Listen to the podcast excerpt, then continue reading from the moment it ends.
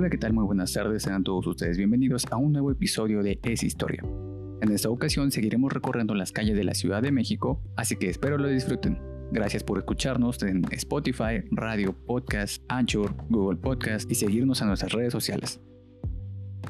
En esta ocasión estaremos visitando tres lugares que son de lo más agradables. En primer lugar, visitaremos la parroquia de San Miguel Arcángel, después visitaremos la Galería Enrique Guerrero y finalizaremos nuestro recorrido en la Embajada de la Federación Rusa.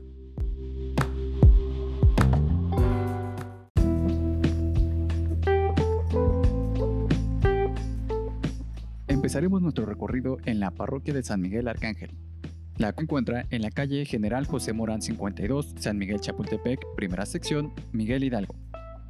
Esta parroquia se fundó en la antigua iglesia de San Lucas Evangelista el 21 de enero de 1690.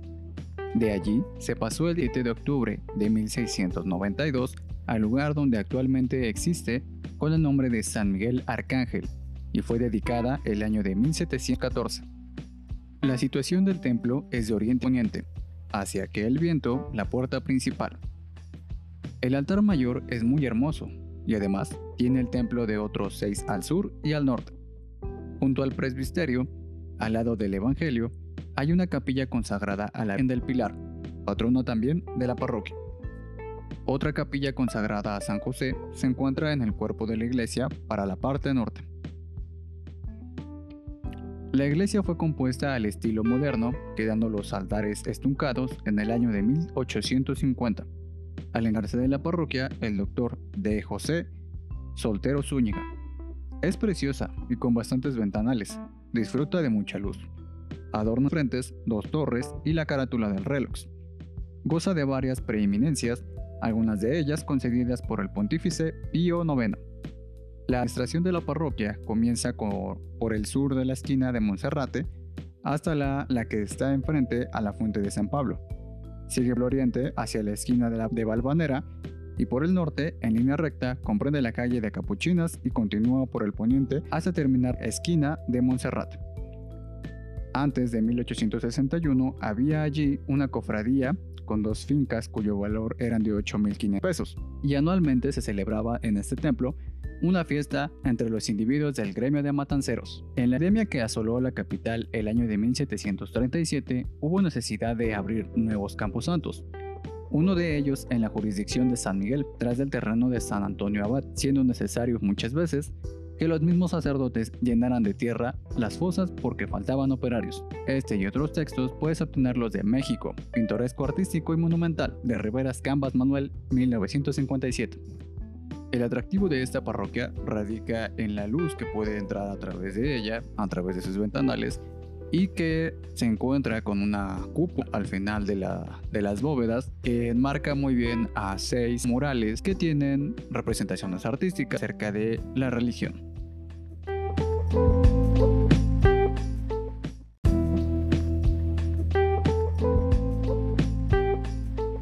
Si tú no eres muy fan de las parroquias o de las iglesias o de este tipo de arquitectura, tal vez lo seas de las galerías.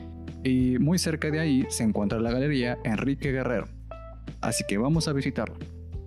La Galería Enrique Guerrero se ubica en la calle General Juan Cano 103 San Miguel Chapultepec, primera sección. Y aunque no tiene los casi 300 años que tenía de antigüedad la iglesia de San Miguel Arcángel, sí es lo suficientemente antigua como para que tenga el valor de tomarte una foto y por lo menos record lo que era hace 30 años. Y es que la galería, fundada en 1997, tras una década de intensa colación entre instituciones culturales, representa a un grupo de jóvenes artistas que forman parte de la escena emergente que exploran todas las disciplinas que actualmente prenden las artes visuales, como son pintura, escultura, fotografía, video, instalación y medios digitales, con una visión contemporánea, propuestas autosustentables.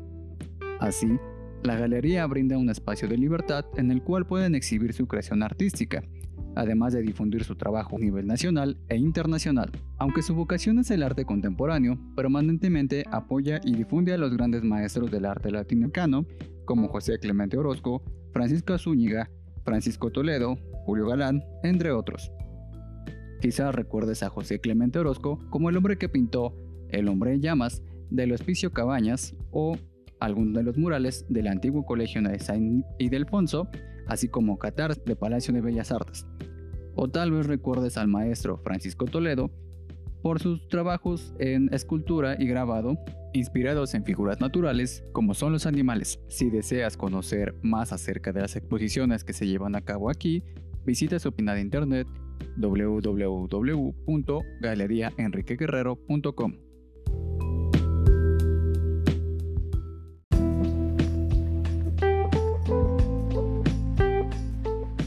tercer y último lugar que vamos a conocer el día de hoy es la Embajada de la Federación Rusa, pero antes de conocerla como Embajada de Federación Rusa, tenemos que conocer a la familia Gómez Parada Buch y su casa en Reforma.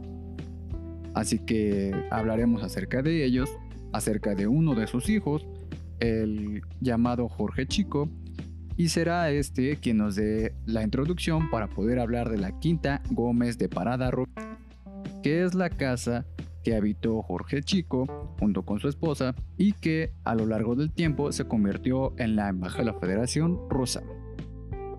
Hablemos entonces acerca de la familia Gómez Parada Buch.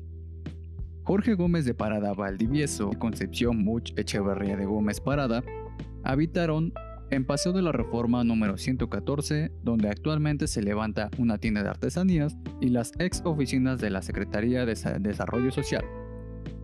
La residencia fue diseñada por el arquitecto Manuel Robleda y Guerra en 1900 y sería habitada por la familia Gómez Parada Buch e hijos, como son Teresa, Dolores, Jorge, Agustín, Javiera, Magdalena, alias Mayita y Miguel. Don Gómez de Parada Valdivieso fue dueño de la hacienda Puragua, en Jerecuaro, estado de Guanajuato, y para 1898 había adquirido un terreno en Paseo de la Ropo que colindaba con la propiedad de la familia Bulnes en Reforma 108 y la residencia de la familia Méndez Armendaris en Reforma 116.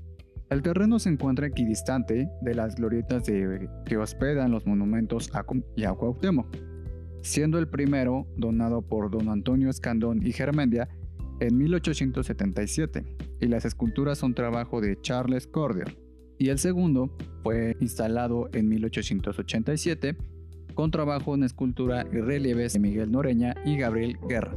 En 1910, la residencia Gómez Parada fungió como alojamiento a la representación del alemán, que llegaba a nuestro país para las fiestas del centenario, y en cuya representación asistió el embajador Karl Bonds, y para este momento la Secretaría de Gobernación había lanzado una especie de revista de chismorreo que mostraba a, y cito textualmente, el excelentísimo señor Karl Bonds, acreditado como embajador especial, así como Georg Hans von Herwans, con carácter de secretario, acompañada de su esposa, a la señora von Herwans, así como el crucero Freya y varios miembros de la embajada alemana. Esto está mencionado en Crónicas Oficiales de la Fiesta de Primer Centenario de la Independencia de México, que como les digo es una especie de revista de chismes de aquel entonces. Y si ustedes quieren ver cómo era el señor excelentísimo Carbons y su compañía, pueden ir a nuestras redes sociales, arroba es historia, y ahí lo encontrarán. Hablando acerca de los hijos de Gómez de Parada y Buch, tenemos a Jorge Gómez de Parada y Buch, alias Jorge Chico, que nació en 1885 y murió en 1965. Había estudiado en el Beaumont College y en el Stony Horse College en Inglaterra entre 1898 y 1905, pero llegó a México y obtuvo relevancia como deportista, siendo un recorrido futbolista que fue campeón de goleo en la temporada 1908-1909, campeón de liga y de la Copa Tower, así como fundador del Club San Pedro de los Pinos en 1910, club que después se convertiría en el Club de Fútbol de México, Arquitecto de profesión, Jorge Gómez de Parada y Buch casó el 12 de octubre de 1911 con Dolores Rubín Escandón, hija de José María Rubín Ken y María Dolores Escandón Arango, a quien su madre le regalaría de bodas la casa grande de la Hacienda Santa Catarina Arenal, mejor conocida como La Condesa.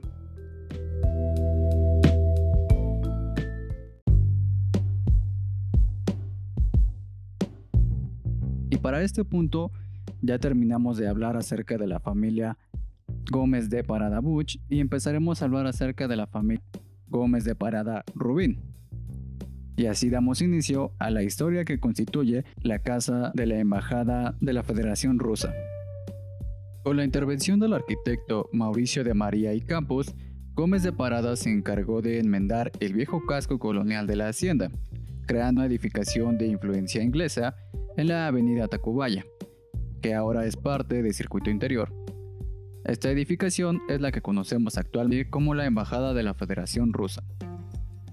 Pero antes de adentrarnos en la arquitectura y los diseños o las inspiraciones que siguieron tanto el propietario como el arquitecto para llevar a cabo esta construcción, tenemos que hablar acerca de la pareja de Jorge el Chico, quien tiene una historia de antepasados muy muy interesante, que son ellos precisamente los que vendrían a otorgarle los terrenos de la hacienda de la condesa, así que vamos a conocerlos.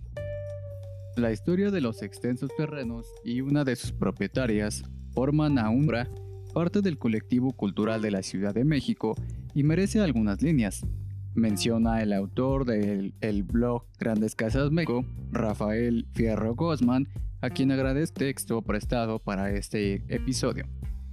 Específicamente en lo que refiere a doña María Magdalena Catalina Dávalos, Bracamontes y Orozco Espinosa, de los Monteros y Castilla, tercera condesa de Miravalle y heredera de este condado de Miravalle. Título nobiliario español otorgado el 18 de diciembre de 1690 por Carlos II, los descendientes de Alonso Dávalos y Bracamontes, hijo de María Oliverri de la Cueva y de Alonso Dávalos y Bracamontes, sobrino del monarca español y descendiente directo de, Isabel de Cuichpo, quien a su vez era la hija del Tlatuani, soberano mexica, Moctezuma Xocoyotzin.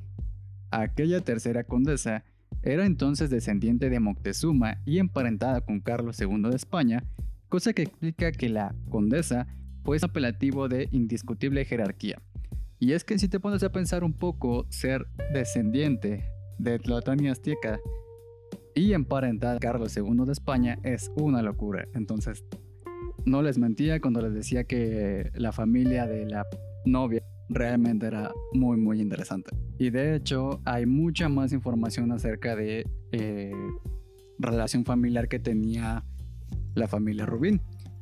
Pero por cuestiones de tiempo no podemos abarcar todo eso, pero si gustas saber más acerca de familia, puedes visitar el blog de Grandes Casas México y ahí lo encontrarás.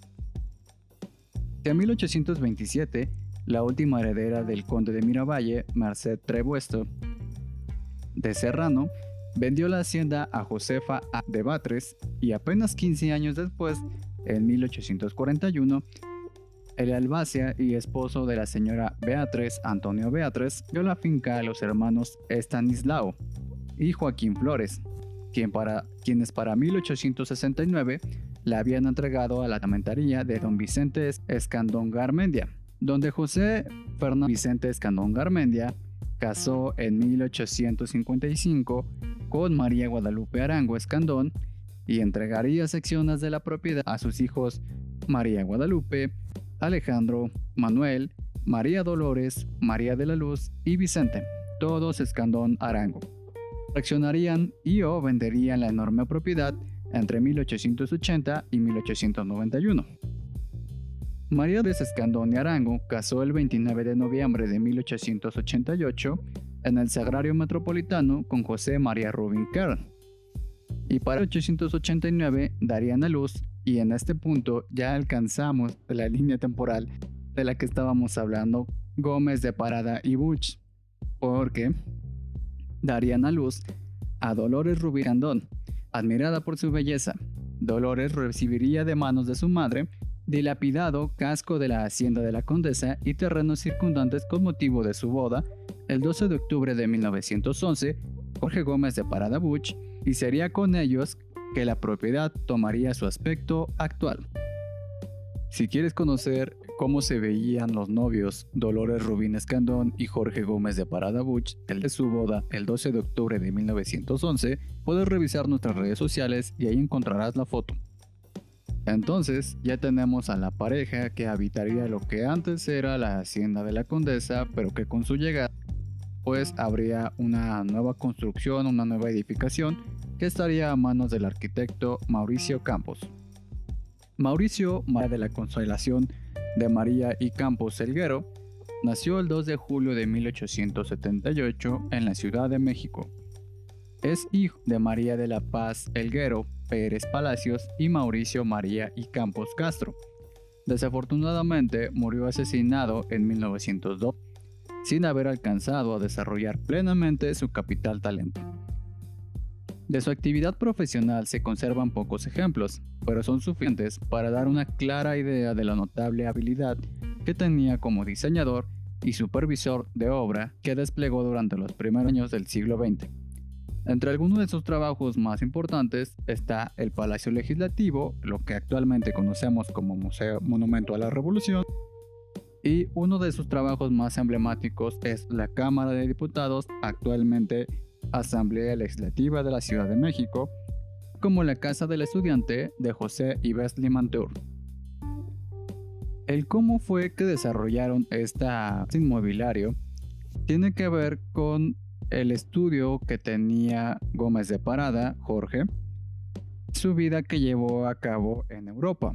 Y es que es incuestionable la influencia sobre Gómez de Parada y de María y Campos del Montecuate House en Somerset, una de las maravillas de la arquitectura belina tardía en aquel periodo, que aún era habitada por descendientes de Sir Edward Phillips, así como el Kelly Hall en Staffordshire, del arquitecto Antonio Salvin, que en el periodo fungía como residencia del gran duque Michael Mikhailovich de Ruth, y además del grandioso Harlaxton Manor en Lincolnshire edificado por Antonio Salvin y William Moore, que ese periodo era propiedad de Thomas Sherwin Pearson, interesado en el rugby, y que era Bachelor of Arts en Christ Oxford.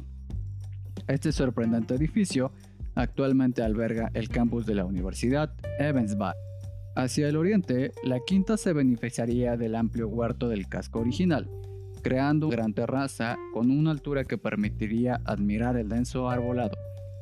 Mientras que hacia el poniente, hacia la calzada de Tacubaya, ramaría su lindero a fin de dar espacio a un jardín frontal visible a través de una reja, alineado la edificación al sur, la casa se acercaría a lo que entonces era la calle de Ranchería, que ahora llamamos el General Benjamin Hills, mientras que hacia el norte crearía un nuevo acceso y calle seccionando la propiedad, calle que ahora llamamos Chicontepec, a fin de dar paso la caballeriza y la cancha de tenis. La planta en forma de H dejaba en la parte central un amplísimo espacio de doble altura e iluminación central donde se desarrolla el holgado Central Hall, en el eje norte-sur, rematando por una escalera de diseño imperial mientras que el edificio se desarrolla en dos niveles y semisótano, además de espacio útil bajo los techos a dos aguas. Indudablemente, el Central Hall es el espacio singular y memorable de la casa, no solo por sorprendentes dimensiones y agradable proporción, sino por la atractiva iluminación natural que recibe gracias a las cristaleras que lo cubren y particularmente por la escalera de diseño imperial que lo remata al sur. Existe una magnífica fotografía que probablemente fue tomada en 1919 y que pertenece a la colección Vaz 10 Barroso. Muestra el Central Hall en la quinta, aún con buena parte de la decoración original. De igual manera, puedes revisar en nuestras redes sociales. En 1942, la casa fue adquirida por Vasily Yukobowski como mediador y a sugerencia de Vicente Lombardo Toledano, a utilidad del embajador Konstantin Umansky, a la razón destacada oficialmente en Washington, con el fin de implementar en ella la embajada de la, Unión Soviética. Se dice que Umansky informó directamente al canciller Ezequiel Padilla y al presidente Manuel Ávila Camacho sobre la incursión el 22 de junio de 1941 de las tropas alemanas a la URSS en la Operación Barba Roja. El diplomático anticipó a Ávila Camacho que esa invasión alemana sería el Waterloo de Hitler, pues sus hermanas no, no resistirían la temporada invernal. En particular los oficiales del alto mando, alto comando del ejército pertenecientes a la oficina del Tercer Reich.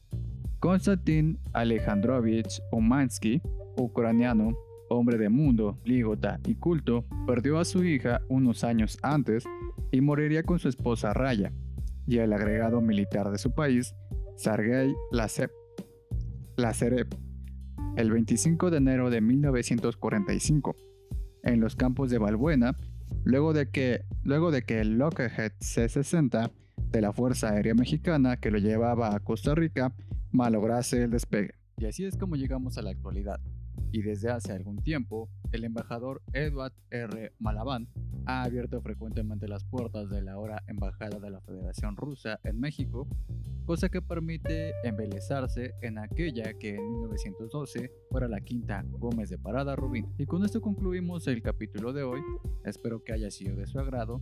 La verdad es que detrás de la quinta Gómez de Parada Rubín hay mucha, mucha información y no solamente eso, sino que hablamos únicamente de uno de los hijos de la familia Gómez de Parada. De Mayita también hay mucho que hablar, pero creo que lo dejaré para otra ocasión. Espero que les haya agradado y nos vemos pronto. Gracias por escuchar y hasta luego.